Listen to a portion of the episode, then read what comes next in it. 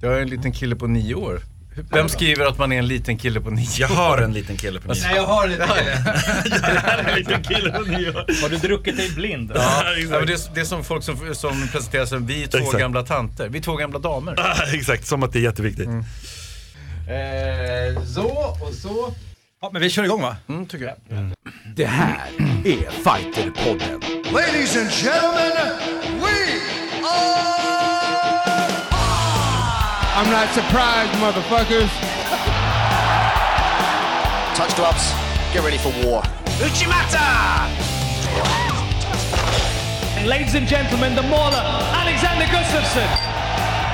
Oh my God! Double leg. He just got double leg. I'm gonna show you how great I am. Varmt välkommen! Ja, där är jag. Hej, hej till Fighterpodden. Vilket avsnitt är det? Vet du det? Nej, ingen aning. Det är, Ingen aning. det är många. Ja, det har blivit så många. Det är avsnitt nummer 31. Ja. Nu ska vi se här. Jag heter alltså Mårten Söderström. Kul att du är med oss. Det där är Hans Wiklund, Tack så du ha. Eh, kul att jag är med er. Som vanligt. Det är lite räddningen. För att där sitter nämligen Simon Kölle. Ja, okej. Hej. Min trettobror. Det är lite grann så. Nej, vi, vi skojar ju lite. Jag och Simon är väldigt goda vänner, och, eh, men ibland så skojar vi med varandra. Fast vi säger också du och jag Hans att vi har ju inte en chans att göra en podd utan dig Simon faktiskt. Vi har ju ingen aning. Åh, vad snälla ni är. Ja, snälla. Ni är också. hemskt snälla. Ibland skojar vi med Mårten också och säger Hallå grabbar! Och så pratar vi så här göteborgska. Och det är därför vi har Johan Haldin här. Välkommen. För att, ja, Kom, kompensera. för att, för att någon pratar göteborgska. Ja. ja, nej men hej. Och vi har ju valt egentligen att inte ha den här typen av podd där det bara sitter fyra äldre män, mer eller mindre äldre, som pratar fighting, utan vi försöker också ha lite gäster. Men just idag har vi valt en specialpodd. Det är nämligen så att vi har ju en brevlåda till Fighterpodden. Du kan ha hört mig säga skicka ett mejl till fighterpodden at fightermac.se. Vi tänkte, vad fan tar alla mejl vägen? Och då har Simon hittat de här mejlen nu. Jag har hittat dem och även tvingat vänner att komma med frågor. Nej, det har jag inte. Men, men lite sådär att eh, vi har ju varit dåliga på det. Ja. Men det är väl så att det har rasat in frågor, men vi har inte det. riktigt liksom tömt brevlådan. Nej, inte alls. Alltså, och det är, vi har varit, då, vi har varit Ja, riktigt urusla på det. Dåligt, så, och det är, så här, det är ju så här, God Jul skriver några av dessa. vi är lite sena där. Och då är det så att där finns det frågor om oss till exempel. Ja. Vilka är vi? Hur har vi hamnat Ja. här? Och det är frågor om vad vi tycker om olika typer inom kampsport och sånt där. Då vill jag säga lite grann att när vi startar den här podden så diskuterar vi, kan man ha en podd om kampsport? Är det så att kampsportare är enade?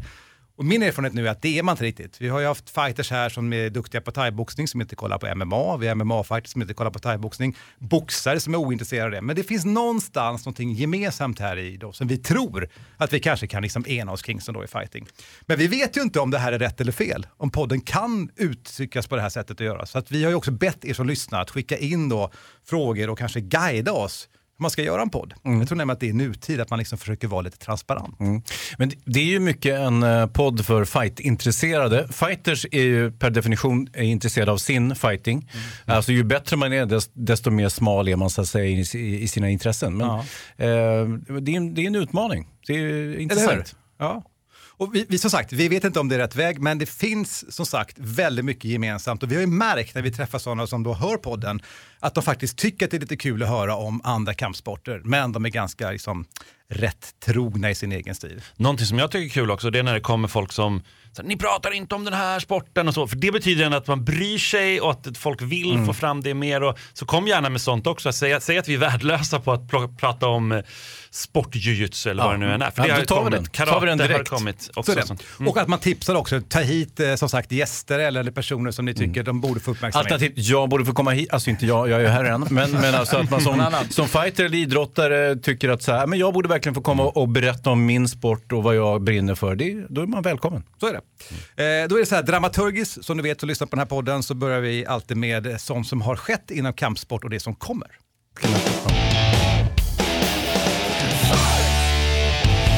Och som jag sa då, Simon Kölle, det är tack vare dig som vi har koll på det här. Varsågod. Åh, vad snälla ni är. Ja, experten. Ja, du är expert.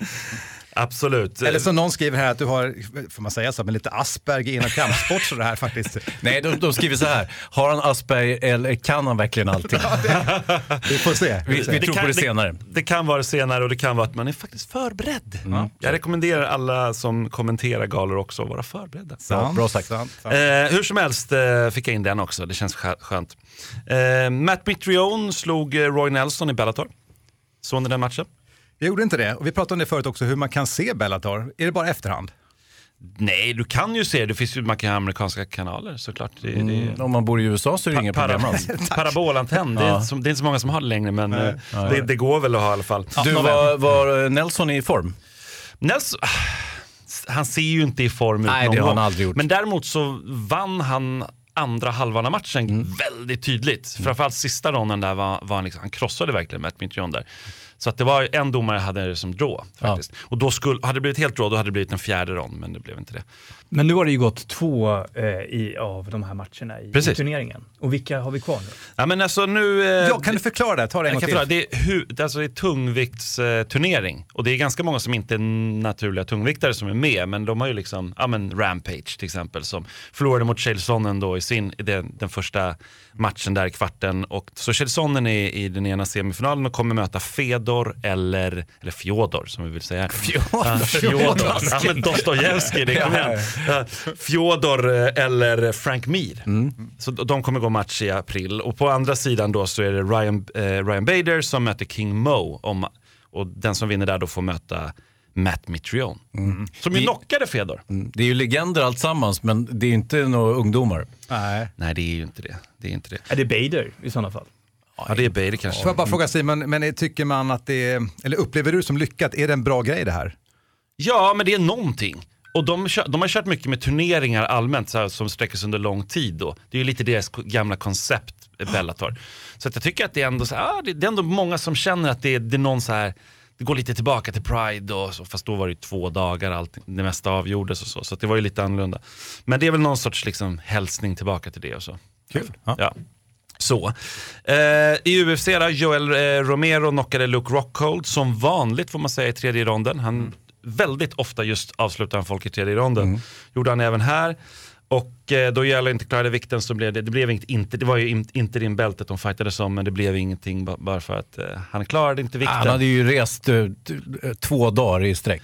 Ja, och han är inte purung heller. Nej. Han är 41 Ja. år och liksom Ja. Ja. sådär. Men- Men, eh, han vann den matchen och sen, sen är det ju Johan, du eh, kan väl prata lite om den här kysshistorien sen efter. Ja, jag, jag, jag såg så på att det hade hänt. Jag har faktiskt inte eh, läst mer om det. Men, men efter matchen då så går eh, Romero fram och, och you! trycker en riktig kyss Ja. på, på kinden på, Rockhold. Ja. Och Rockhold ser verkligen ut som att han Han- vill byta planet. Det- brother, Han är, det var ju verkligen också det här att han efter knocken kommer upp, dels var han ju sjukt besviken, Rockhold att han förlorar, Han var ju ganska skakad också. Han, var var ju i hyfsat uh, risigt skick. Men det var ju länge de hängde med kameran där efter den här kyssen liksom, och han tittade ju bara bort och kände att jag vill inte stå här. Han vill inte vara där. Och dessutom att gå på någon som är knockad. Men han kör ju den där att han älskar alla. När någon buar upp, I love you, I love you. Soldier of God. A soldier of God liksom. Men eh, han är bra. Han är, Ja, ändå, ja, han är farlig Ja, fighter liksom, verkligen. Och sådär. Nej men det handlar ju, han har förklarat efteråt varför han gjorde det där. Alltså Joel Romero, det var lite det här med att Att han älskar honom. Luke Rockhold, ja, precis. Luke Rockhold då alltid var så snäll och la armen om mig och Mm. han ville gå ut och festa och så. Men sen när han blev avstängd då, för han var ändå avstängd, i, han hade problem med USADA där. Då var det ju eh, så att Luke Rockhold inte höll igen. Det gjorde inte Bisping heller men Mm. Joel tycker att Bisping är Bisping, det är okej, han får liksom snacka skit. Ja. Han har fått det utrymmet. Eh, Tai Tuivasa imponerade väldigt mycket där på den galan också. Eh, men han mötte liksom en av UFCs absolut svagaste motstånd, motståndare man kan möta är Cyril Asker. Jag förstår inte hur den killen kan få vara kvar. Han är, han är så jäkla dålig, i alla fall ser det ut som det. Eh, han ska inte vara i UFC, liksom. han är två nivåer under någonstans. Men Tai borde nu få möta bättre fighters. Han är 7-0 nu och det är pronto. Möt bättre fighters, kom igen. Det är lite så här, det, det känns bara fel liksom, att han ska möta men, men, så dåliga fighters. Sen har vi haft en annan UFC-gala eftersom att vi varit borta ett tag och det är Donalds eh, Cowboy Cerrone som slog Jancy Medeiros och det var ju eh, via TKO, eh, två sekunder kvar första ronden. Det så Cerrone är egentligen tillbaka. Han är förlustsvit på tre matcher. Han förlorade där mot Det såg lite halvdåligt ut också. med Medeiros eh, pressade honom. Ja, ja. ja. Nej men alltså cowboy, ha, alltså, vad tycker ni? Har han haft sitt bäst före datum? Japp. Jag, jag är stor fan av Cowboy, eller var. Jag tycker att, att han har varit jätterolig att titta på. Han levererar alltid, men han, han tradar för mycket. Han tar emot alldeles för mycket stryk. Och, och gör man det med personer som är tio år yngre och sådär, han är... Ja. Ja, nej, det är Men, men för att ta upp en grej, den matchen, den här otroliga vänligheten mellan dem. Alltså de ska kramas innan, alltså när man liksom punch gloves, liksom, då ska de kramas. Och sen kommer de in, då kramas de. Ja. Och så var det fight. Det var nästan att de kramades mellan ronderna. Ja, men sen var det ju också att han var ju nere och kramade mamman, eller mormor Ja, var det. Var ju också så här, herregud. Men, men grabbar, visst, nu, nu, måste jag fråga er. Vad, vad, varför tycker ni det är jobbigt? Nej. Nej men jag typ manlig närhet stör Mårten och mig. Alltså, Alltså, vi har så- Säger du som rull, ni båda rullar. Nej, men vi har liksom. så mycket testo och macho i oss så att vi, det, vi, det är svårhanterligt för oss. Men, men vi förstår ju att vi borde bejaka det. Ja, men alltså, mitt i fighten, bara ett exempel. Mitt i fighten så får uh, någon får en träff liksom. Och då stannar de fighten, så kramar de om varandra en gång till. Fan, det var en bra träff, hörru. Alltså det är ändå en fight. Ja, men jag är också så nervös när de gör det, att någon ska liksom typ inte se det här gentleman's agreement och klappa till den andra. När, när de precis ska mysa till det så tar någon i en tjuvsmäll. Ja, det, hände, det hände Jonathan Westin i, i, faktiskt i Precis. Karlstad en gång i tiden. Ja. Kommenterade den galan. Var, efter sju sekunder blev han knockad, de, de skulle hälsa och så blev det liksom, Ja. nej. Det var, Nej, Protect tråkigt. yourself at all times. så, Ja, precis så är det. Precis så är det. yourself at all times. Ja, nej, men på samma gala, Derek the Black Beast Lewis eh, vann ju där också på den galan. Sage Northcutt, eh, som, och, fighten som jag hypar hela tiden, så här som inte väldigt många känner till, Oscar Pichotta. Han är ju obesegrad nu, 11-0 record och han eh, Ah, alltså, jag började följa honom när han slog Sadibou Sy. Jag vet inte om ni var på den galan i, i Solnahallen. Ja, ja, du var väl där Hans Ja, kanske? Ja. Och eh, då var det ju, eh, ja sen dess då började det liksom, vad fan är den här personen? Var, var riktigt bra. Han vågade stå mot Sadibou och kunde stå där, sen har han liksom världsklass grappling. Och nu så går han klart till klart. Jag tror att han kommer gå, väldigt, väldigt långt i UFC, så håll utkik efter honom. Men du, den här Sage Northcutt, det är en sån Mm. här kille som då Dana White på sin looking, for, looking for a fight, han hittade honom någonstans ute Ja. på något så här. Och han har ju fått, nu förlorar han här, vad var det nu? Nej, nu vann han. Ja, han vann den, här, han vann den precis, just det. Men, men alltså, hur skulle du skatta en sån kille? Ah, det är svårt att säga. Alltså det är, han är ju en otrolig talang förstås, och allting så här, men det är den ensidiga personer. Det är liksom, om man jämför till exempel med Steven Thompson, man får nästan göra något sånt, alltså för att, som också är väldigt stående. Så han må, måste ju lära sig mer. Han har ju brottning också, Sage Norcraft. men eh, nja, det, det, han har ju mött liksom sin baneman eller vad man ska säga. Så att han, han, han kommer behöva några år liksom. Titta på The Black Beast också. Han, Mm. alltså, han är ju supertuff och kan klappa till folk men när han hamnar på marken så är det ju förskräckligt. Alltså sånt rundningsmärke. Så Som en det- sköldpadda. Ja, Ja, totalt det var faktiskt exakt det. Det var ganska många som sa just det där sköldpadde. Ja, men det var nästan skrämmande. Och det är ju Ja. så sorgligt om du är inne i det här och har fått den chansen att du är så dålig på backen. Alltså helt Ja, det ser ut oduglig. Han som- gjorde allt fel. Liksom. Det ser ut som att han inte kan lösa eh, konditionsproblemet. Jag tror inte att han kan det. Han använder extremt mycket kraft i första ronderna och det här är andra eller tredje som ser ut så här eh, matchen där han... Där han eh, Ja, vi får se, antingen får han en hjärtinfarkt, vilket är ju inte Ja, helt otroligt. nej. Eller så peppar, peppar, det går det inte bättre. det. Nej men om vi stannar lite i UFC så har vi också, det, Dana White har bekräftat nu att eh, Conor McGregor blir av med bältet. Det var ju väldigt flummigt hela den här grejen så här. Kryptiska meddelanden från Dana White att nej han blir inte av med bältet men det är en fight om bältet. Så här. Aha, ska det finnas något extra Conor-bälte? Det var ju så här, det var lite flummigt där för att Conor Ja, men det var otroligt flummigt. Det var helt, helt ologiskt. Varför skulle det här bältet vara kvar hos Conor McGregor så ska man ändå ha en bältesfight? Silkesvantar. Ja men alltså vänta nu här. Nej men det är klart att vi måste ju vårda varumärket Ja. och den utan tvivel genom tiderna största stjärnan i den här sporten. Mm. Eh, så att det det är klart som fan att det, det, det är många saker att väga in. Eh, men sen, så, sen är det ju givet att han måste ju bli av med bältet. Ja, det, jo, men så är det, det går ju inte så annars. Nu kommer ju den här matchen då, Tony Ferguson mot eh, Khabib Nurmagomedov också gå bara om det riktiga bältet, UFC 223, 7 april. Så det blir ju... Säg Nurmagomedov. kul. Nurmagomedov. Ja. Det är så bra. Du är så bra. Det är bara Simon, rullar ur Simons mun. Jag kan inte säga det baklänges däremot. Det, det, Nej, Kom, det kommer. Det kommer, det kommer. Ja, eh, annars så har idag faktiskt, nu när vi spelar in det här, eh, så har eh, Superior Challenge gått ut och de kommer ha tioårsjubileum. Kul. Det kommer bli gala på Cirkus. Cirkus av alla ställen, det är ju Det är flott ju- alltså. Ja. Det blir ju jättekul. Hörrni, hjälp, Gladiatorspel hjälp på cirkus. Ja, men nu, hur mycket plats har de där inne? Hur många tar man in? Jag vet inte. Ja, men det går in ganska hyfsat med folk ändå. Det beror lite på hur man placerar 10 000, folk. Men... 7 000? Nej, nej, nej, Nej. nej, absolut inte. är men inte så många. 3000. Är det så eh, pass? ja. Okej. Fast det är Men perfekt ju. Det är en Ja. jättefin, uh, jättefin arena, alltså man kan ju ha vad som helst där inne eh, i stort sett. Men det är ju en jättevacker byggnad och så vidare. Just det. Så det är ju finrummet skulle jag säga. Kul, hoppas att de får ett bra fight car nu då. Ja, men Ja, det hoppas jag också. De har ju bara nämnt några så här eh, usual suspects. Simon Sköld. alltså. Simon Sköld, Papi Abedi, eh, Martin Hamlet, alltså den här skickliga brottaren från Mm. Norge och lite så här. Sen var det några till tror jag. Men eh, det kommer väl komma announcement snart. Kul, tioårsjubileum. Superkul. Det finns ju en fight vi pratar om som alla Ja, diskuterar. jag vet, jag vet. Och David har ju också gått, David Bjelkheden har ju också gått ut och sagt att det kommer någon stor match snart. Det kan vara det, Ah, Abedi. eller så är det något annat. Vi får se. Ja. Ja, men det är ju, ja, jag skulle vilja se den matchen. Ja, det är ju lite av en många- hatmatch alltså, inte sant? Och det är ganska få hatmatcher i Sverige. Ja, allmänt. för de Alltså, det- flesta är ju hejsan svejsan med varandra givetvis inom svenska MMA, men det finns ju några motsättningar, det gör ju det. Ja, och David Bjelkheden var faktiskt in, inblandad i den som skulle kunna blivit dåtidens största hatmatch. Jag vet inte hur, hur mycket ni tittade på MMA på den tiden, men det var ju Per Eklund Ja, och Ja, eh, just David. Bjelke. Ja, okej, Ja. Ni, ni hängde med då. Oh, eh, och då, eh, de, eh, det hade nog blivit en väldigt stor match back in the days, liksom, om de hade fått koden matchen. Men det var ju så här, det var eh, Per Eklund, kan vi ha en egen podd om någon gång? För det var, blev ett, det var väldigt speciellt det som hände Ja, en pionjär inom eh, svenska MMA. som bara försvann Mm. och liksom gick, eh, ja, och så här. Som är tillbaka nu och, och tränar så vitt Ja, jag kul. förstått. Men Kul. det Ja, var, Per en har kille. väldigt tuffa år så vitt jag förstår. Mm. Han är Så att- på Ole Lausens klubb i Thailand. Ja, det är där han kör. Okej. Mm. Ja, nej men all lycka faktiskt, för det, men det, det har varit ett tufft liksom. Mm. Tufft eh, ja, thaiboxnings-SM hägrar ju. Det är ju alltid kul med thaiboxnings-SM. Vi var ju där förra året och, och täckte det och sådär. Nu Ja, jag, du var i alla fall. jag var i alla fall där. Du var ju överallt Simon. Alltså, Ah, lik, alltså man såg ju mer av Simon än av boxarna, man ska vara helt ärlig när man tittar.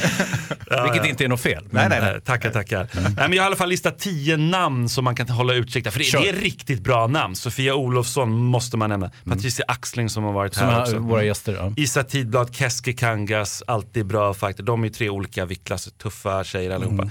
Hamza Bogamsa som också har varit här. Är han favorit där vad är han, 60 kilo? Ja, precis. Ja, det är väl det. Mm. Och han är ju, eh, han har vunnit SM hur många gånger som helst. Jag tror sex gånger. The Golden Boy. The Golden Boy, ja, men han är verkligen. en riktigt fin kille. Och det är så kul det här med också att det fanns liksom så här motioner om att de här inte skulle få gå, vara med på SM och sånt. Så liksom. dumt. Ja, det var lite så här, jag tycker det var lite roligt. Josefin Lindgren Knutsson ska vi inte glömma bort heller att nämna. Eh, Andrina Mamic som vann EM i Paris i höstas. Mm. Eh, Hon, hon går ju på, där, så ni hör, det är liksom riktigt bra namn. Nils Olsson som flyger lite under radarn, men han vann ju VM, junior-VM i Malaysia 2014. Och nu gör han lite så här, nu ska han försöka Mm. Och sen har vi Sanny va? Sanny Dahlbäck och Abdallah Habib, de som möttes Man i vill ju ha finalen. dem i en rematch i finalen, inte hur? Sant? Så får vi se, Abdal- hoppas att inte publiken vinna. stormar den här gången också. Nej men det de tror jag inte, matchen. jag tror man har lärt sig av det här trasslet. Men eh, det vore jättekul att se, och jag gillar ju båda, men det vore kul att se Abdallah då kanske få till det den här gången. Det är spännande, den matchen blir riktigt... Vad var grejen med den där stormningen?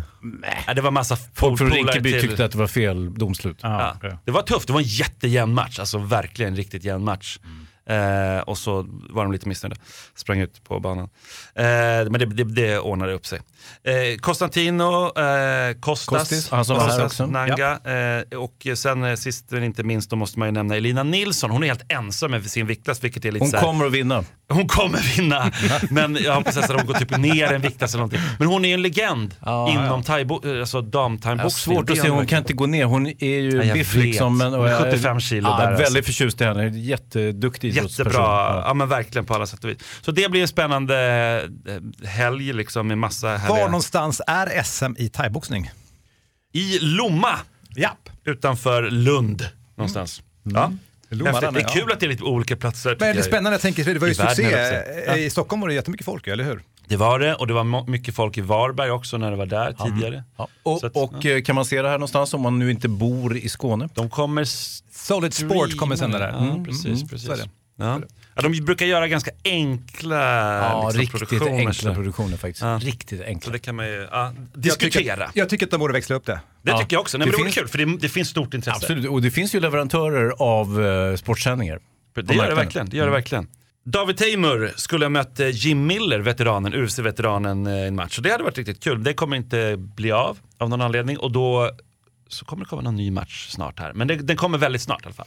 Det är kul Miller hade ju varit bra för det hade honom. varit inte? kul. Ja, men det känns som att han behöver ett namn som folk känner till. För att han har ju ändå liksom, han, han bara vinner ju hela tiden i UFC. Och som han vinner. Som han vinner och han sjunger och allt möjligt Han är- på det presskonferenserna. Nej, man har ju Vidare. 3-0 nu, liksom, alltså obesegrad Ja, menar ja, på ja. rad. Tre raka segrar. Ja, men Men det som sagt, ett, bra, ett stort namn skulle han behöva. Det skulle vara väldigt roligt, tycker jag. Verkligen. Apropå stora namn så har vi ett av våra absolut största namn eh, i Sverige. Han kommer ju gå match nu här i helgen. Jag pratar givetvis om Ilir Latifi som kommer möta Ovins St. Pro, eh, det vill säga OSP då som man kallas. UFC on Fox, Emmet vs Stevens. Det blir en häftig match. Ja. Va- Vad är våra, eller era, våra predictions? Alltså OSP, han har ju tre raka segrar eh, och sen innan det så förlorade han eh, tre raka mot John Jones, han förlorade mot Jimmy Manoa och han förlorade på, det var split decision faktiskt, eh, delat domslut där mot eh, Volkan Ozdemir. Så att, eh, Ganska bra namn. det är bra namn, han förlorar bara mot liksom the top, liksom, Ja. verkligen. Och Iljer har två. Ilir har en, En, vinst ja, nu i rad, eller Ja, en i rad, ja. och, men han har ju 6-3 i UFC, han har gått nio matcher där sedan Ja, 2013. ja, där. Det, är- det är så, det. Fan, Jag tycker en kan, fort, alltså. en kan vi räkna bort hans debut på något sätt. Ah, och, och sen, eller ja, hur? men, ja, men du, herregud, Absurt det vore jättekul om han vann. Jag kan Ja. vända till dig som lyssnar också nu att det är klart att vi försökte få hit Ilir i den här podden inför den matchen. Men det är ju så här att när de går in i camp, alltså de stänger ju av hela Ja. omvärlden. Det är Ja, inte men en chans. Ilir, Ilir gör verkligen det och har alltid gjort det faktiskt. Och han, är, han, han kommer nog komma hit någon annan Han, dag. och sen, så han gick inte riktigt in genom dörren heller. För försökte, han kom hit en gång, eh, Iljer, och så stod han precis vid entrén och så började jag knuffa och försökte få in honom. Han, han passade Säg inte. det i hans face. Jag kan göra det. Nej, men så han var alldeles för bred. Han är underbar. Alltså, han, är, han är viktig för sporten på många olika Ja, sätt. jag. Jag gillar verkligen honom. Men vi ska få hit honom och vi håller tummarna som attan inför helgen. Ja. Och matchen då Simon, hur kommer den se ut för Ilir? Alltså, OSP är ju svår att ta ner och Ilir vill gärna ta ner. OSP har en väldigt farlig vänsterspark och det är lite Ilirs, liksom, det har varit hans kryptonit lite grann, just de här vänstersparkarna. Så att garanterat har ju han tränat liksom på de bitarna. Samtidigt, det, det jag har hört inside liksom från campet, det är att Ilir, det säger de kanske alltid, men just nu verkar det väldigt så här, de har ju dragit in ett camp först i Stockholm och sen i Miami då, sista tiden. Eh, de säger i alla fall att han är otroligt bra och har en väldigt tydlig gameplan. Vad den gameplanen är vet jag inte exakt. Men, eh, ja. Ja, eh, jag- förutspår att eh, Iljer kommer att slänga åt helvete och sen slår han på käften. Typ så. Vi hade ju Majdi och eh, Andreas här, Ja, eh, ja. Michaels från Allstars och de, de, de vill ju bara få ett bälte till, eh, till klubben. Till klubben, så, ja. så att de, vem som helst får ta det, men bältet ska till klubben, det var ingen tvekan. Liksom. Så är det ju. Och på tal om, om det, när de var här, det måste jag också bara nämna eftersom att de bad oss titta på The Style Bender som gick match där på galan eh, i, i Australien. Och det var ju väldigt, alltså, det är en stylebender, The Last Stylebender heter han, förlåt. Så att det är ju, om ni inte har sett den matchen, så kolla in honom liksom. Det är, Vad, vad hette han, fighter, kommer? Israel heter han ju. Just det. Hörrni, ta fram era papper för du skulle ställa frågor.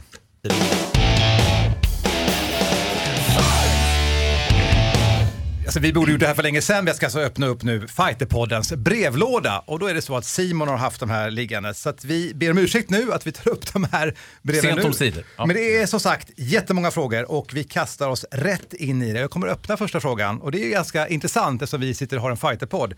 Eh, kan ni berätta lite grann om era bakgrunder inom kampsport? Ni får gärna berätta lite mer än bara vad ni har kört för stilar. Det är eh, Mona, Fredrik Larsson, Rickard Henderson, Frida Dahl. Det är ganska många som undrar. Lasse M också som... Eh, Lasse M, ja precis. Hansa, börja med dig. Ja, jag lärde mig grunderna i Kungsträdgården på 80-talet. med Paolo och grabbarna, eller Ja, det- alltså, eh, jag eh, började med, eh, jag tror det kan vara 18-19 års åldern, så körde jag eh, Goju Ryo karate på Östermalms karateklubb för Sens, eh, Sensei Takashi. Eh, så där var jag ett tag. Eh, och sen gjorde jag ett uppehåll på 10-20 år och sen började jag med karate igen hos eh, Sensei Tamas Weber. Samma stil eller? Nej, eh, Shitoryo heter den stilen. Ganska lik skulle jag säga, men det är mer tävlingsinriktad karate. Och sen efter det så fick jag svart bälte och sen så eh, började jag köra eh, brasiliansk jiu-jitsu. Just det. Och hur hamnade du i brassejutsu förresten? Nej, det var en slump. En kompis tog med mig till eh, klubben Prana Jiu-Jitsu och så körde vi där och sen så, ja, och sen började jag tycka att herregud, det här är mycket bättre än att slå folk på käften och ligga och brottas. Simon? Ja, nej men alltså jag började med judo faktiskt från början. På grund av att farsan var judoka och andra dagen och sådär. Så det var liksom självklart och det var snack från barnsben, verkligen från barnsben. Hur ska den stilen kunna mäta sig mot den stilen? Och det var liksom så här vid köksbordet liksom på lördagmorgnarna och sånt. Då snackades det om olika stilar mellan de här, vilken skulle vara bäst och så. här. Så det här MMA-tänket, det hade jag väldigt, väldigt, väldigt tidigt. Men jag började med judo, fa- fastnade inte riktigt för det, höll på så mycket med fotboll och allting. Sen så när jag la ner fotbollen då, eh, av en, på grund av en avstängning i ett år. För, för vadå? Kontraktsbrott. Det var ett svärd. Han hittat ett svärd. Han tog med sig svärdet till träningen. Nej, då, då körde jag inte någon svärd. Men var du talang i fotboll? Eh, det, det, de säger det, de säger det. Jag spelade i Vasalund. Ja, om det var Eh, kontrakt på gång så var det ju en Ja, talang. ja men precis, det, det, det hade kunnat varit en framtid. Men, men sen, jag skyller inte på någon egentligen, det var jag själv som inte pallade Okej, på att nåväl, träna. ja, mm. Skitsamma, sen efter det så blir det Jet Kundo, alltså Bruce Lees egna stil. Jajamän. The style of no style, precis. Och då blev det ganska mycket att vi sparrades, vi satte på oss ganska mycket gear och så körde vi liksom, eh, vi kollade på de tidiga UFC-galorna och så körde vi full sparring. Liksom. Jag minns, jag träffade ju, jag, jag har gjort väldigt mycket filmintervjuer. Jag träffade Brandon Lee när han var här eh, för en film som heter The, eh, The Raven, The Crow. The Crow heter den. Inte. Eh, han avled ju sedermera tråkigt nog. Och så kommer jag ihåg att jag, att jag frågade honom om, om Jet Kundo eh, Eh, och hans pappas stil. Om det var en stil som Bruce eh, Lee hade utvecklat för film, att den skulle se snygg ut.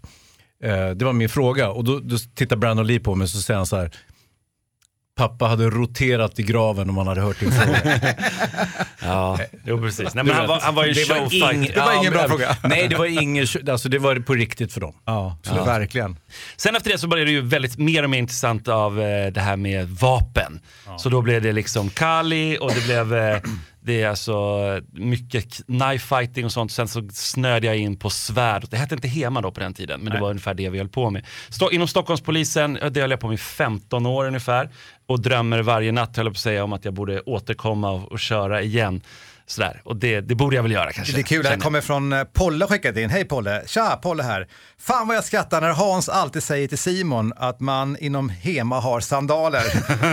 det märks att Simon lackar mer och mer. Ja, eller hur? Ja, nej, men det, är ju- ah, det, vi skojar ju lite med Simon här, men, men eh, visst, det, det är ju en väldigt festlig, eh, liksom festlig kampsport. Och det, alltså det finns ju det här utklädningsmomentet i det. Det gör ju faktiskt det. Det finns ju en smula live i, i hela konceptet. Inget fel på live alltså. Nej, verkligen inte. Men, men så att säga, när man ser rena idrottsgrenar som judo till exempel, som, som eh, inte ens tillhör budoförbundet, så, så, finns det ju skillnader. Ja men så är det ju verkligen. Och, och, det blev, och parallellt med det så jag var med lite och startade upp alltså, det, det som är Stockholms stigmän som nu kör hem, Hema specifikt. Men i, tid, i tidigt, där, tidigt skede så, så hade vi gatherings och, och körde alltså, eh, egentligen i skrima, alltså käppfäktning. Och så höll, var det MMA-regler och så köttade vi på varandra på olika sätt. Eh, Så fick alla komma dit och vara med, alla Kul. olika stilar. Det var galet och det var roligt, och, i Tanto flera gånger och sådär. Så det, det var häftigt. Kom det, polisen någonsin? det var några poliser som var med faktiskt och höll på. Så och så, och det var, jag blev utstrypt av ett svartbälte med en käpp, liksom, att halsen knak, liksom, det knastrade i halsen. Då slutade jag gå. härligt. Sen gick inte jag någon mer match där. Tack Simon.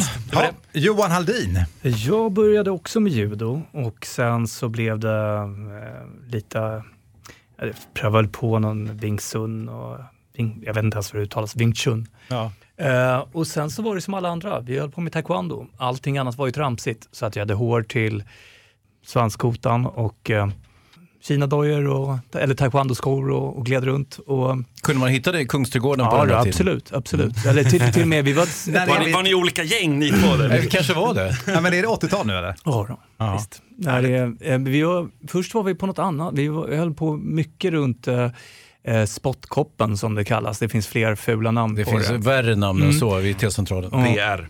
Eller centralen. Ja. Och från denna taekwondo-värld. Ja, men det var sånt hög, eh, alltså jag blev så nedsliten i höftböjer och knäna av alla de här luftsparkarna. Vi sparkar väldigt mycket i luften. Så då hoppade jag in och tränade jujutsu och så tränade jag både sportjujutsu och eh, eh, någon traditionell djurshinjutsu. det. Som pa- parallellt. Ehm, och fastnade jättemycket för det här. Jag vägde 65 kilo så att det var rätt häftigt att kunna liksom pröva brottningsdelen.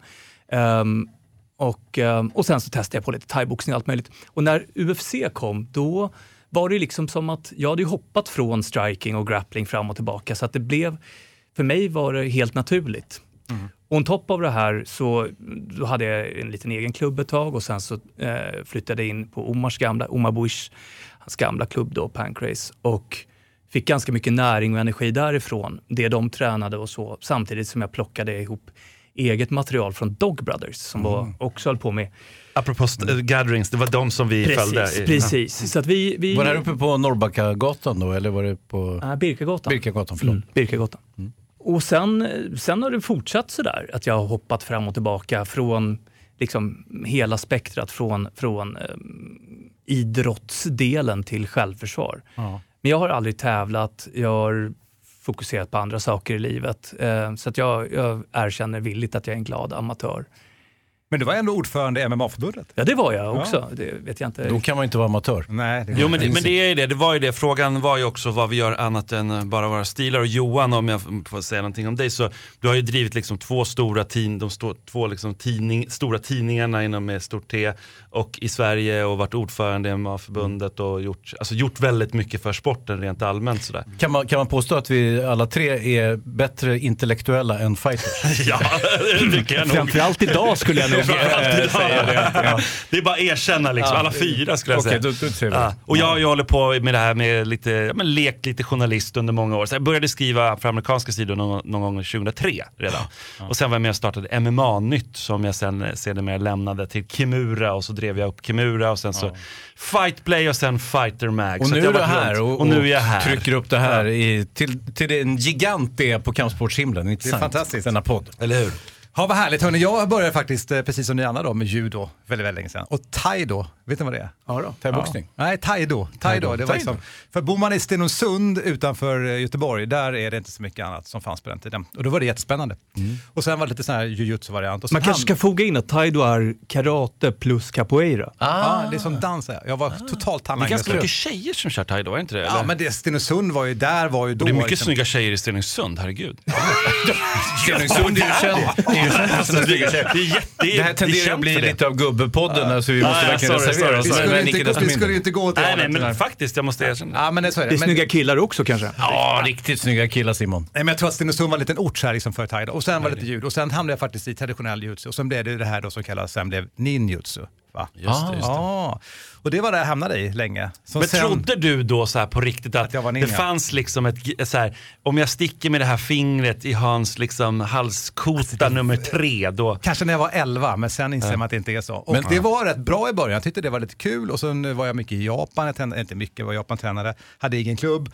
Och sen började jag fundera på vad det här är för någonting. Alltså, det blev ju en kult. Ja. Och därför är jag väldigt kritisk idag mot det som heter Bujinkan, som är liksom nutid. Så. Ja, Jag, jag kan ja, med- sekt, sektdelen Ja men det av- blev det och det är lite sorgligt lite grann och ska man vara krass i det. Men det fanns fyra di- bitar i som var bra och då började jag fundera på det. En av mina elever då var ju Martin Jansson. Som nu, Ja, just det. Ja, lite kul. Och Man kan sen- väl säga att han- du är hans elev nu. kan man verkligen säga. sen började han ju träna lite shootfighting och sen så började han träna BB. Så sa han, när jag slutade träna, kan inte du komma ner till klubben lite grann? Och så fick jag träna lite i honom och så ströp han ut mig så att jag aldrig... och då tyckte jag att jag hade lite jujutsu, fan liksom svart bälte och grejer. Jag tyckte att jag var bra på det här. Men där tog du inte med dig svärdet och kaststjärnorna? Jag försökte ju allt. Men han var ju också ninja, det var ju det som var så åh, typiskt. nej. Hatar när det händer. Men Fruktansvärt. vet ni en, en intressant grej angående det där som du berättar, hur du liksom fick stryk och du är så glad nu när du berättar. Att det är någonting som är väldigt speciellt, kanske extra speciellt för just BJ tycker jag har jag märkt. Att det är någonting man lär sig verkligen att förlora. Och liksom lär sig någonstans att bli liksom ödmjuk någonstans. Att det liksom går ner och att, att bli liksom utstrypt eller att bli eh, att klappa, det är liksom ingen jättestor grej på träning. Så här, hur- Nej, men kan jag inte ni, ni som har kört länge Ja, liksom. men får jag vara ärlig så här, så här, alltså, helt ärligt, jag är 50 år nu, då var jag liksom 40 när jag gick ner och började träna BJ. Då hade jag svart bälte, jag tränat karate, eller ja, alla mina kampsporter innan, tyckte att nu har jag någonting. Och så kommer jag dit och inte har en chans mot ett vitbälte. Om man stannar där lite grann, alltså egot och så tänker jag, och jag, då var det så här, i och med att man har svart bälte så får man ju träna. Du får lite, lite, lite hedersriktigt, du får gärna på dig det. Det blir väldigt pinsamt efter en stund när du rullar liksom med 16-åringar som stryper ut dig. Här. Det, det där tror jag de har tagit bort det där att man får, som judoka får komma ner med sitt svartbälte på jujutsu. Det, det, det, det, det är kan man glömma. Eh, och som sagt, visst absolut, det, det, det finns kritiska punkter där. Jag har ju en grabb som är 14 år som, som liksom skickar mig åt helvete. Och stryper mig och bryter av mig armarna. Och, och ja, vad ska man säga liksom? Men ärligt talat, hur, hur känns det då? Och få spöa sin, eh, sin Alltså. grabb. Så- Alltså, Delad förtjusning va? lite grann. Jag menar, om jag kör riktigt fult så kan jag ta honom. Jag vet det. Men, men min son är ju 17 nu, jag spottar honom i ansiktet. Det är skit. Ja, det, det, det är bra. Spottar spikar. Som- Okej. Hörrni, vi tar vidare då, frågor. kör vidare. Vi går vidare här. Ehm, då ska vi se här.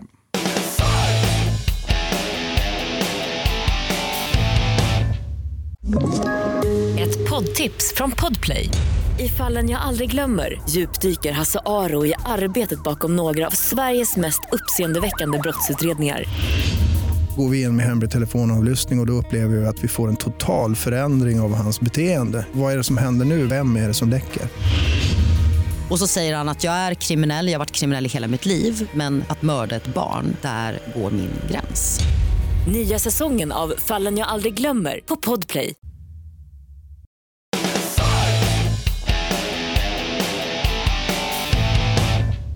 Jag har en fråga till Hans om hur synen på kampsport är inom hans yrke Ja. och om han själv stött, stött på mycket fördomar kring kampsport. Ja, det får man nog säga faktiskt. Att det, alltså, som tv-producent och filmkritiker så är det ju inte jättemånga som har en relation till kampsport. De har ju sett på film givetvis.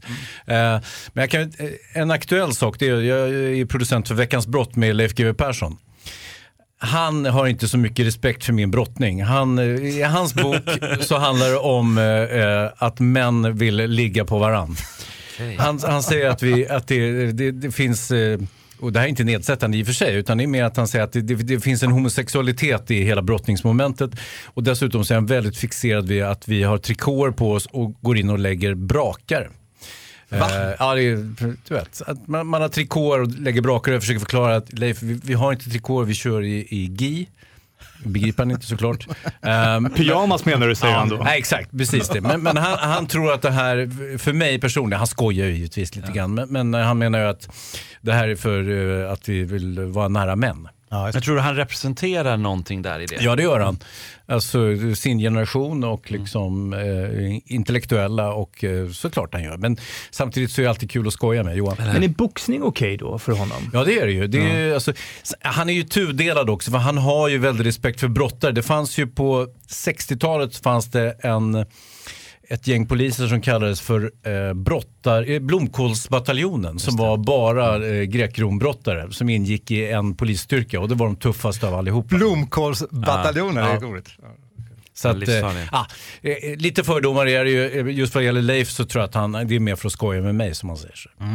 Du, Han, Kalle frågar också en fråga till dig här Johan Haldin. Eh, vad tycker du om utvecklingen inom MMA rent generellt? Det var en bred fråga. Mm. Alltså, från, från det som vi pratade om alldeles nyss, våra, vår bakgrund där, när jag pratade faktiskt med, med flera om det här i helgen, jag hade MMA-läger för instru- blivande instruktörer. Och det är ju, det är väl så att vi var tvungna att uppfinna den här idrotten tillsammans en gång i tiden. Eh, för 25 år sedan, 20 år sedan. Och ehm, med det sagt, det är en fantastisk utveckling om man börjar träna MMA idag så får man det som, det, man får ju massvis med saker serverade.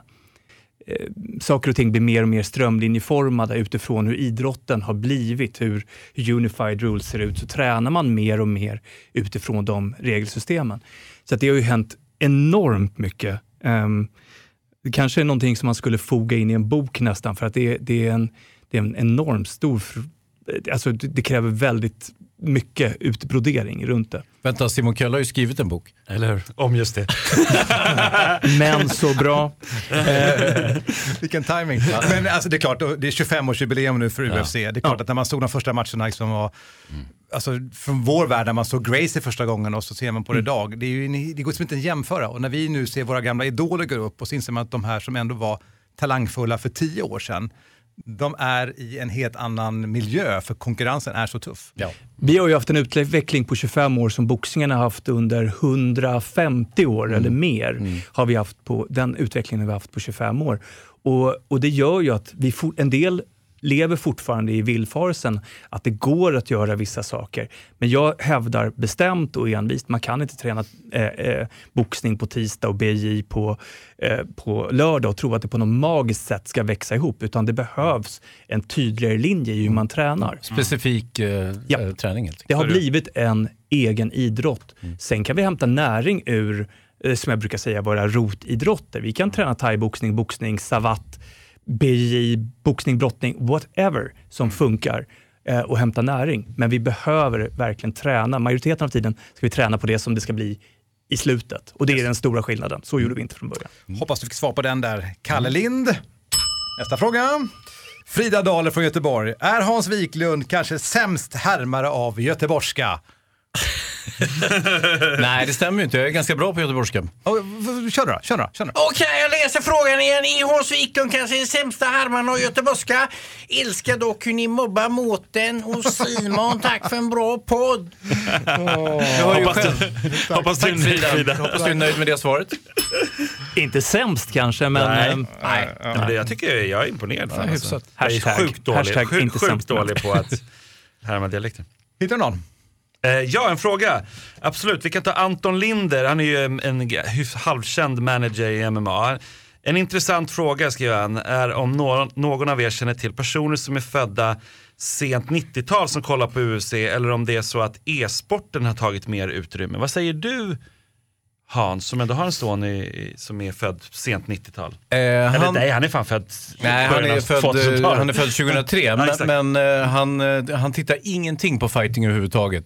Okej. Han, han tränar ju tre, fyra pass i veckan med vuxengruppen på Prana Jiu-Jitsu, men han, eh, han spelar spel. Ja. Och hur är det med BJ? Kollar de på det? Nej. Nej. Intressant. Men det är väl lite det Anton är inne på här. Fast å att- andra sidan så vet jag att vi har ju andra pojkar i klubben som är ungefär jämnåriga med honom eller något äldre. De tittar väldigt mycket på BJ. De är, tränar ju också mycket mer så att säga. Så att just bland jujutsu-fans, eller jujutsu, de som utövar det, så finns det ju nördar, alltså sådana som älskar att titta på det hela tiden. Och alltså, min son är ju någon rätta. Jag Ja, försökte, det. jag, han har ändå varit med och tycker att det är så här, nu ska vi ha MMA-frukost eftersom Ah, vi kollar kul. alltid UFC i Mm, efterhand. mm. Det är ju inte med längre. Alltså, han kommer in och sen kollar huvudmatchen så går han igen. Jag hade verkligen trott att jag skulle bygga en tradition med honom där. Eller hur? Ja. Nej, så, sagt, så svar på den frågan är ju e-sport. Nej, Jag, har- E-sport är jag har ju fem barn då. då eh, i, i, Helvete! I spridningen, Är det sant? i spridningen, Femlingar. Bra, Johan. ja, femlingar. I spridningen 93 till eh, 04. Mm. Och vi brukar ju ha gemensamma kvällar och då alla sitter med och tittar. Nu är det ju flera som har flyttat ut och, och, och sådär. Men, eh, men eh, yngsta dottern, eh, Michelle, hon tittar ju jättegärna på MMA. Ja. Hon är väldigt intresserad och eh, engagerad, framförallt i Gunnar Nelson som hon verkar gilla av någon Vad roligt, anledning vad kul. extra mycket. Han är lite skön. Ja, men det är han ju. Han är ju en väldigt speciell fighter, inte sant? Islands Fedor liksom. Hon var också väldigt upprörd över att ingen såg att han blev petad i ögonen. Han blev det, han blev Det är han. Ja, sådär. Hörrni, jag tar en till här. Det här är från Dario. Tjena Fighterpodden. Det är jätteskönt att på en samlad plats få de senaste nyheterna från kampsportsvärlden. Det får du ta åt dig Simon. tack Dario. Jag skulle gärna lyssna eller titta på kampsportsnyheterna en gång i veckan. Har ni aldrig funderat på att göra video? Det har vi faktiskt funderat på. Eh, och så kom vi fram till det att ah, det gör ju så många, men Ja. det kanske är så vi ska göra. Jag vet inte. Mm. Ja, det är sant. Vi hade ju en tanke på det och sen så när Simon dök upp med, med sitt skägg så tänkte vi det här är allt för skrymmande för att visa. Eh, så, Säger killen som har stupt är större skägg än mig. Nej, det har jag inte.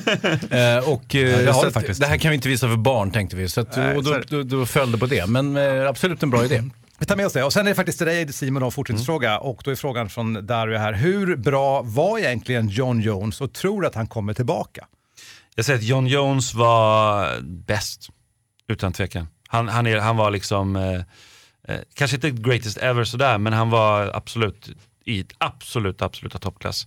Apropå peta ögon så petade han väldigt mycket ögon. Men utöver det så var, var han, var han liksom helt fantastisk. Och man kommer komma tillbaka, han kommer vara borta nu eh, ganska lång tid. Ja, hur lång tid ska han vara På borta? något sätt, det är Vet två år va, eller något, hur det blir. Så att det blir så här, eh, någonstans så tror jag att han har ju haft den här idén som nu Daniel Cormier tar, har tagit över, att gå över till liksom tung, eller gå tillbaka till tungvikten.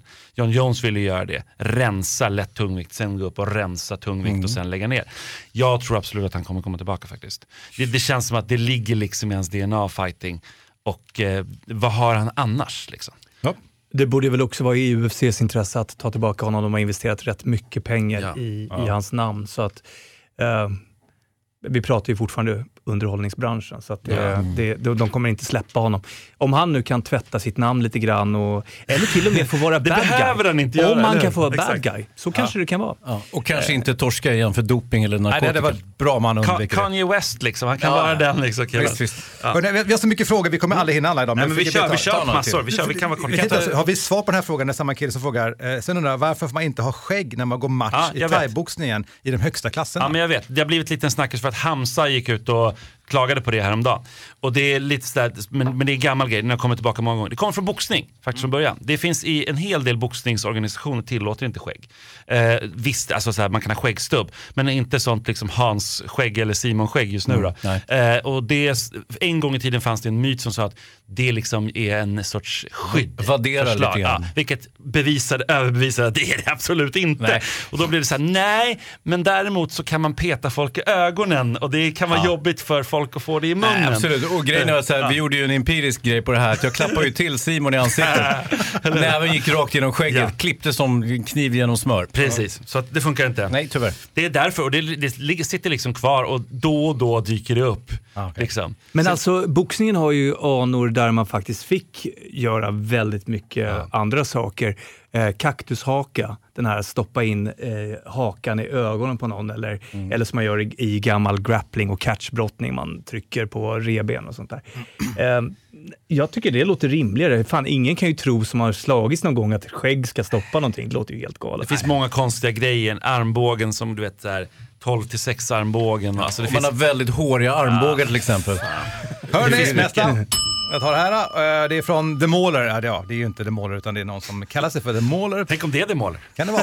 Ja, då är det bra, för det står det nämligen så här. Fy fan så skön podd ni har. Tack. Eh, Jag undrar lite grann om ni tycker Simon, Sjö- vad tycker ni om Simon Skölds matchningar? Och sen undrar jag också om ni följde upp det här med att om Hans fick en tron på Superior Challenge, alltså det var ju att vi löste med Babak. Fick du en tron någonsin där? Hur vart det Hansa? Ja, Babak styrde upp jättebra för mig så att jag fick sitta, jag satt superbra. Så att, eh, tack Babak. Och, eh, någon tron var det väl inte frågan om, men, men eh, herregud, man kan inte begära allt. Nej, eller hur? Ja, men vad tycker vi om Simon Skölds matchningar? Simon? Eh, ska jag ta den? Ja, nej, men alltså, han har ju inte matchats jättehårt. Men jag skulle inte säga att han har matchats lätt heller. För någonstans är det så att han har ju blivit, fått liksom ett positivt record väldigt nyligen. Han har ju liksom inte, alltså, det ska man liksom inte glömma. Så att det, det, jag tycker att det finns inget, inget snack om det. Är så här, många klagar på det, ja, man har fått alldeles för lätta matchningar. Någonstans för att vi känner till hans kapacitet, hans liksom möjlighet. Och det har han nu bevisat om och om igen, att han har en hög kapacitet. Men eh, nej, jag tycker inte att det har varit något fel på matchningarna faktiskt. Nej, det tycker inte jag heller. Och dessutom får man ju se, vad det, han är faktiskt Sveriges kanske kändaste kampsportare. Eh, ja, eh, Alex är väl också, ja. Absolut, de, de är ju kända båda två. Men, men, men eh, varför inte ta det försiktigt med honom? Jag, jag förstår inte, liksom, det, är ingen, det är ingen katastrof. Han, det är ju liksom bra matcher han har gjort. Han har ju inte klantats på något sätt. Han är ju duktig. Liksom. Och det blir- får vi se nu nästa tioårsjubileet här på Superior. Om han går med fight då. Det och kommer vem- han göra. Det kommer han göra. Och vem man får möta. Absolut. Mm. Ja. Jag går vidare. Här kommer en till hörni. Eh, Det här är lite intressant, apropå det vi pratade om förut. Hur resonerar man för barn när man ser MMA på tv? Detta att man inte får slåss och så vidare. Det är ju lite intressant. Nu visas ju inte kanske just fighting ehm, de tiderna som barn ser på tv, men det är inte så svårt idag att komma i kontakt med det. Johan som frågar frågan. Vi- Ja, och så tänker man till exempel då med nyheter, vi har svenska som Simon Sköld eller The Mm. Mauler, där de är på rubrikerna och då kanske barnen undrar, får man verkligen slåss? Hur Alltså, man jag är inte farsa så jag, jag lämnar det här faktiskt till eh, Jag har debatter, jag har debate- debatterat det här med en, en hjärnforskare, nu kommer inte jag ihåg hans namn. Eh, där det var just... Vilket är ganska signifikativt att du inte kommer ihåg. Jag har inga hjärnceller kvar. Martin Ingvar var det? Nej, det var inte Martin Ingvar, det var någon av hans kollegor. Men Så punchy. där handlar det ju mycket om det här, men barnen då, att vi skulle föra Men över... barnen, men barnen. Ja, vi skulle föra över en, en, eh, en eh, negativ moral, eller en dubbelmoral, där vi säger att man inte får slåss och sen så tittar vi i alla fall på folk som slåss. Och det är ju liksom så jävla dumt så det går inte. Och det är ungefär som att alla skulle köra som vettvillingar bara för att de har tittat på Formel 1. Det går inte att få ihop. Men hur resonerar man då till barnen? Eh, jo, naturligtvis så måste vi ju alla som föräldrar ta ansvar för våra egna barn. Naturligtvis så släpper vi dem inte vind för våg. Naturligtvis, det är klart att ett, ett barn som tittar på Formel 1 eller spelar våldsamma spel eller ser, tittar på UFC oövervakat kan skapa egentligen vad som helst. Men det är ju vårt uppdrag som föräldrar att ta hand om våra barn och se till att oavsett om de tittar på Disney-dags eller vad det nu heter nu för tiden, eller UFC, att man ger dem ett, ett fungerande stöd. Men det räcker inte att att man säger att det här är en sport. Det går inte bara att säga att det är en sport. Nej, det, det tror jag inte kommer att gå in. Men, men samtidigt så är det ju så, liksom, om man eh, har någon form av stabila värderingar i övrigt och liksom en, en bra uppfostran och inte liksom slår barnen och inte eh, använder narkotika och inte begår brott och så vidare så kommer det troligtvis att gå hyfsat bra för barnen. De kommer inte att använda våld som ett uttryck. Eh, och- och det handlar inte om kampsport eller vad man tittar på för underhållning. Det är, inte- det är inte så enkelt så att säga. Eh, sen kan jag ju personligen tycka, eh, vad gäller idrott, att jag för, för mina barn har tyckt att så här, brottning är en perfekt grej. För jag är inte superförtjust i att barn ska sparka varandra i huvudet och, och liksom slåss. Men, men det är ju bara jag personligen och det är inte för att jag tror att de kommer att gå ut och slå folk på stan. Utan det är mer för att jag tycker brottning är en mer naturlig sport för barnen. Och, och det är bara, men det är bara min personliga idé så att säga. Mm. Jag har, ju, eh, min, jag har ju låtit mina barn titta på ganska avancerad film från att de har varit små eftersom jag är filmexpert.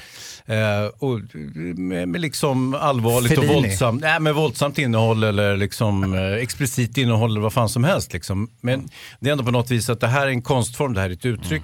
Det här är en idrott, det är ett uttryck. Det, det är någonting annat än verkligheten. Ja, och du har varit inne i hela videovåldsdebatten. Oh ja, oh ja. Så att det är så här, hur mycket folk egentligen påverkas. Alltså, vi, du som lyssnar nu, vi ska bara säga att vi har jättemycket frågor. Ja, vi får köra, kommer- vi kan svara kort kanske. Vi kommer ta ett par stycken Eller ska vi spara några? Eh, vi, kan, vi kommer spara frågor och vi kommer också, jag ska se om jag kan sålla lite grann här. Hörrni, eh, här är en som jag tycker är lite rolig. Fråga. Eh, Det här kommer från Fia. Hej och tack för Fighterpodden. Den är jätteskön att lyssna på på lunchen. Tackar. Hörni, vad tycker ni egentligen om boxning? Jag tycker ni flera gånger visar tecken på att vara kritiska. Kanske framförallt Hans och Simon. Kan ni utveckla det lite grann eh, någon gång i ett avsnitt så vore det kul. Hur är det egentligen med det här killar? Eh, Hans får börja tycker jag. Alltså, jag har aldrig varit särskilt intresserad av boxning, men jag kan ju se att boxningen har tappat mark eh, när MMA har dykt upp som eh, idrottsunderhållning eller som idrott. Och det är väl mer det, liksom, att jag kan, jag kan också gå på en boxningsgala och se att folk i medelåldern är 80 år. Jag går på en MMA-gala och eh, medelåldern är 25 år. Vil- Vilket ju är liksom, alltså det är signifikativt. Det säger någonting om vad det är som folk tycker är intressant. Liksom. Och det är mer bara, det är egentligen det. Och sen så har jag en största respekt för boxning, absolut. Det är inte det. Det här, det här är en av anledningarna för att jag gillar dig Hans. Mm. Det är det här. Du är så skön, du säger exakt det du tycker.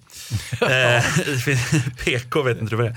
Nej. men jag, jag håller till stor del med faktiskt. Där. Jag tycker boxning är ju, har ju, är ju stor del, liksom MMA och allting också. Men någonstans var det så här att det, det all, jag har alltid känt att det är någonting som har saknats i boxning. Och sen har jag också känt att det är, liksom, det är så bevisat på, under så lång tid att det är liksom inte bra att ta emot så där många slag under träning och under matcher och liksom med de här stora handskarna och allting.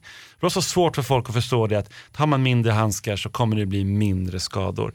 Och det visade sig så att det faktiskt var så. Alltså, vi hade ju faktiskt eh, Oskar Alin här ju. Ja. Eh, En härlig person verkligen. Precis, som då eh, The Golden Boy alltså. Och sen eh, Paul Nilsson, det är han som har ringhörnan den podden också. Men det var intressant för att de kommenterar ju MMA. Och alltså, Också, ja. de, Mm. de har liksom tagit in MMA är en del av boxningen. De Ja. pratar ju allt här. Eh, och jag är ju lite mer där ni är. Alltså, jag tycker ju boxning är halvkul, jag tycker MMA är roligare. Sen kan jag ju fått mycket mer respekt för boxningen när jag ser riktigt duktiga boxningsutövare inom MMA, men det är den vägen jag har kommit åt det. Så att, eh, det, jag tror att jag har aldrig triggat i min ungdom på, på boxningen. Jag vet, vad, eh, Johan måste ju säga något om det här, men, men grejen är väl liksom, är det bra så är det bra. Alltså Ja. riktigt bra Ja, boxning ja, är ju fantastiskt. Bra MMA är jättebra. Är det dåligt så, det finns, dåliga, det finns liksom dåligt alla sporter och det finns bra på något sätt. Jag har ju en enorm respekt på, bo- för, för boxning Ja, eftersom eh, ehm, jag, jag fick min uppvaknande väldigt brutalt under taekwondo-eran när jag hoppade in mot en juniormästare utan att egentligen kunna någonting om händerna och skulle boxas med honom en sparringssession. Jag gick i nionde klass eller något sånt där. Och han slog av min näsa, det första han gjorde. Och sen slog han av min näsa åt andra hållet. Det andra han gjorde. Och jag hade Du hann ingen, inte med riktigt. Jag hade ingen som helst aning om vad som hände. Och efter det så har jag ju alltid sett till att, att bygga upp eh, se till att, att, att ha boxningen med ombord i all min träning. Eh, och det är samma upplevelse har jag haft faktiskt med brottningen. Eh, där jag också har blivit ordentligt upprumpad. Och eh, efter det så vill man liksom inte, i alla fall förstå vad det är som händer. Ah, han träffar mig med det där, för att jag inte rörde på huv- huvudet. Boxningen är ju liksom en av våra rotidrotter. Eh, I thaiboxningen, i kickboxningen, i MMA. Eh, så, alltså, jag såg boxning när jag var liten. Min pappa var boxningsintresserad, så vi brukade sitta och titta. På, på 70-talet och när man fortfarande fick visa proffsboxning på tv. Underbart. Mm. Ja, men absolut, det är ju samma skäl som man respekterar väldigt mycket grekrom och, Mm. och eh, liksom fristidsbrottning. För det, det är ju basen på något sätt. Men, hur, men och kanske inte ändå inte titta jättemycket på Nej, det. nej, nej. Det är lite det det handlar om. Nej, men, nej, så, så boxning, alla, ja, det är inte meningen att vara kritisk eh, på så sätt, utan det är bara, det var inte min favorit så här, personligen. Men eh, det, det finns Nej, men det är klart att, att man, gillar man inte lakrits så behöver man ju inte käka det. Det är ju väldigt enkelt. Sverige. Fler frågor? Hörni, vi tar två till då. Sen så får vi spara till nästa podd. Så vet du det du som har skickat in att vi kommer inte släppa dem. Det är Polle som frågar här faktiskt angående MMA. Eh, vem skulle vinna MMA, Connor eller Mayweather? Och då kommer inte, blir det någon MMA-match nu? Eh, alltså Mayweathers farsa, som också... Alltså, Fuck the Mayweathers. Han, han är ju, eh, har ju nu sagt, det, de har liksom en in, intern liksom PR-byrå som Mm. följer dem. Det är lite så här, tragiskt. Men hur som helst, han har ju nu nyligen gått ut och sagt eh, att eh, han verkligen faktiskt tror att det kommer bli det. Hans son går sin egna väg och sådär. Och han är lite så här tveksam om, eh, för då, han fick då frågan, kommer han vinna då? Liksom? Och då, då sa han ju det, farsan där, att eh, det, det tror han, han kanske kommer vinna den där matchen, men han vinner nog inte så många matcher ändå i MMA. Han skulle kunna vinna några där och sen sk- skulle han förlora. Liksom. Ja, men det är så löjligt. Han skulle inte ens överleva. Men allvarligt talat, vi alla här inne är Ja. ju liksom över strecket och vi skulle kunna vinna hur många matcher som helst om vi blir rätt matchade. Eh, det där är ju, bara, det är ju bara dumheter. Han vill ha mediatid och han är, jag gissar att han är ganska korkad. Så att, Vi släpper den va, men eh, ja, vad nu händer, det blir väl någon Nej, kanske det kommer aldrig bli någon match Connor vinner den matchen om det blir något. Absolut. Eh, sen vill jag fråga Mårten om Swedish Open. Jajamän. Vad tyckte du om eh, Tommy Lilleskog Langakers insats och hur långt tror du att han kommer gå? Där satt ju du och jag, Ja, Hansa, vi gjorde det. Och kollade på honom. Eh, och han är ju ganska nybliven Kan ni berätta svartbälte. för mig lite om vem han är? Det är alltså en norsk kille, han blev svartbälte i juni förra året då. Som har, eh, alltså han har kanske tränat vet, i 5-6 år och varit en sån här raket. Och framförallt när han var i lila och brun så sopade han ju rent i stort sett. Var det han som mötte Max? Eller var det? Ja, Ja, det ah, han. det var det. Han, Ah, har- han, han, slog mött honom. Max, han har slagit Max varje gång. De har mötts tre gånger tror jag. Han har vunnit precis på eh, någon fördel eller sådär. Det är ganska jämnt mellan dem. Men, men, och Tommy har alltid varit lite tyngre. Han är ju lite större än vad Max är. Minus 82,3 är han på. Men alltså han, eh, i brunbältet tog han ju Panam, European och sådär. Eh, och nu var det första som han gick svartbälte och på Swedish Open där vi var och kommenterade, jag och Hansa då, då tog han ju öppna svart. Då slog han, slog han ut Alec Balding, han tog ut eh, Bruno Mattias. Det är ändå... Jäklar, det är bra Ja, men namn, vet, liksom. han, Hyfsade gubbar. Ja. nu var precis i Polaris, där vann han ju också sin match nyligen. Så att, eh, men han kom trea på eh, European, alltså Mhm. ERU, IBJJF. Okej. Det var första gången han var med som svartbälte där då. Men jag tror att han kommer gå jättelångt. Eh, Men jag vill säga så här, jätteduktig, talangfull, men det finns så många. Alltså, de står ju på rad. Alltså i amerikanerna och brassarna, det finns ju hur många som helst som är fruktansvärt bra. Så det är en enorm konkurrens. Alltså det är ju jättekul att vi i Europa har väldigt många fighters och inte minst i Skandinavien som, som räknas. Men det är ändå ett litet kliv upp till det här som är riktigt, riktigt bra. Men alltså pågår det någon form av liksom så här, eh, är det någon sorts ny storhetstid för, eh, eller den, kanske den första storhetstiden för BI? Ja det är det ju. Det, var ju en, eh, det var ju en speciell gala för brunbälten i Stavanger i Norge här för ett par veckor sedan där Emad Omran skulle vara med. Han var ju tyvärr skadad då. Eh, Men då vann ju Tarek Hopstock, Hopstock vann eh, brunbälte. Eh, Och det- han är ju fruktansvärt bra också. Så att Norge har ju två grymma fighters i, i Tommy och Tarek. Vad roligt, vad roligt. Men alltså det är en, en, en liten fråga här som också Carl Rydberg som är ordförande i Svenska Hemmaförbundet ställer. Det är så här, graderingar, vad tycker ni om det? Det, är lite, det går lite in tycker jag på det här med BI. Eh, jag tror att det, det, det finns ju väldigt mycket strategi bakom det, det vill säga att det beror lite på vilken nivå du är på. Men säg att du är på hög tävlingsnivå så är man ju försiktig med graderingen. Att man ska ju helst göra resultat i lila, man ska göra resultat i brun.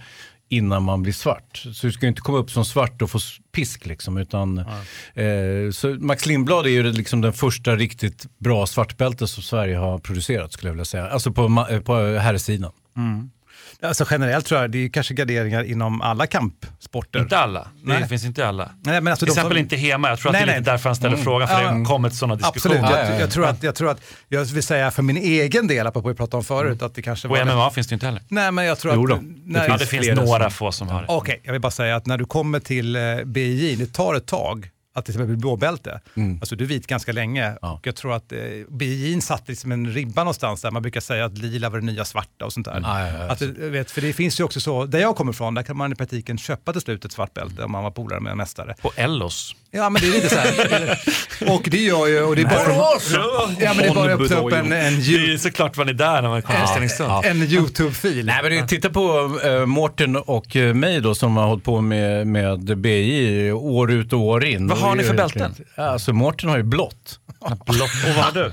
Lila. Du har lila. Jag har haft mitt i åtta år. Men, men är du nära att, eller liksom brunt eh, Nej, hägrar? nej, jag är nej, nej. jättelångt ifrån brunt. Alltså superlångt ifrån Och jag är vitbälte Du är vitbälte. Ja, ja, Jag ja. är också vitbälte. Ja, Ja, kul, välkomna Vi kommer till komma klubben. tillbaka till det här. Hörni, vi ska ta en Vi sista har öppen fråga. matta på fredagar, ni är välkomna. Tackar. Kom igen. Ja. är, sista frågan Johan. Ja, sorry. Kristina Håkansson har skrivit till oss här. Jag har en liten kille på nio år som vill börja med kampsport. Han testar gärna flera sporter, men jag kan så lite om annat än thaiboxning och det vore snällt om ni kunde ge mig råd. Mm. Ja, intressant. Klart vi ska Ska vi gå på slagsparkar eller ska vi gå på rulla? testa båda. Jag var ju inne på det här lite innan och jag tror ju att det är inte jättenyttigt för ofärdiga leder att hålla på och slå och sparka. Ehm, men det är ju jättemycket upp till vi- individ, alltså hur man tränar och så. Men nu vill. Kristina ha ett svar. Nu har det varit långa. Ja, jag, okej. Då säger jag så här. Jag tycker att brasiliansk jiu-jitsu är fantastiskt. Nu har jag tränat barn i många år i det. Jag tycker att det är en perfekt kampsport att starta med. Den har flera moment, framförallt att du är nära varandra. Det finns flera faktorer i att man som barn, tjejer tränar med killar till exempel. Det finns Men så är det judo också. Ja, precis. Men den typen av brottningar när man är nära varandra, du, du möter flera barriärer.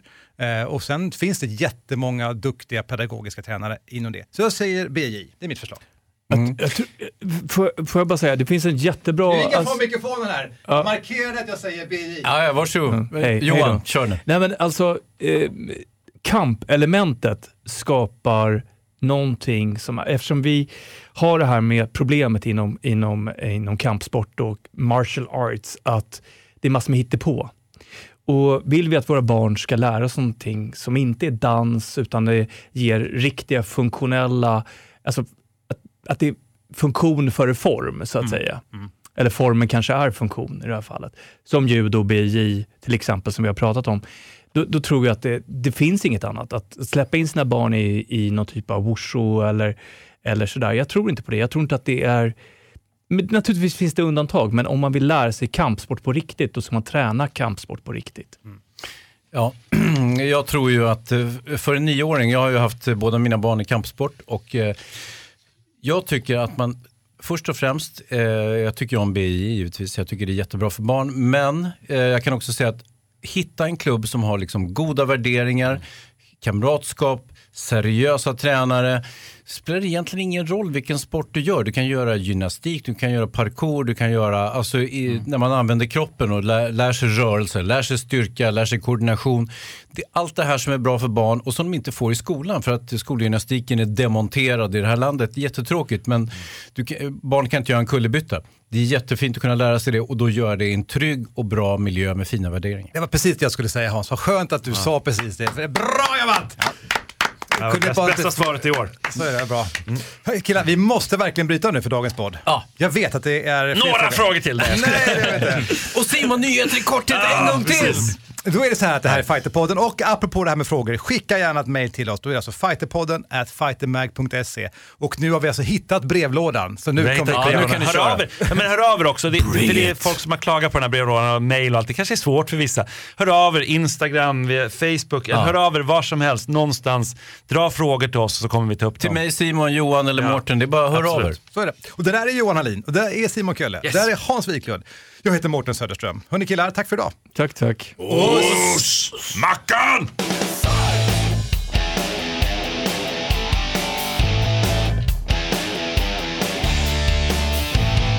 Fighterpodden produceras av Suba Media för Radio Play. Ett poddtips från Podplay. I podden Något Kaiko garanterar östgötarna Brutti och jag, Davva, dig en stor dos skratt.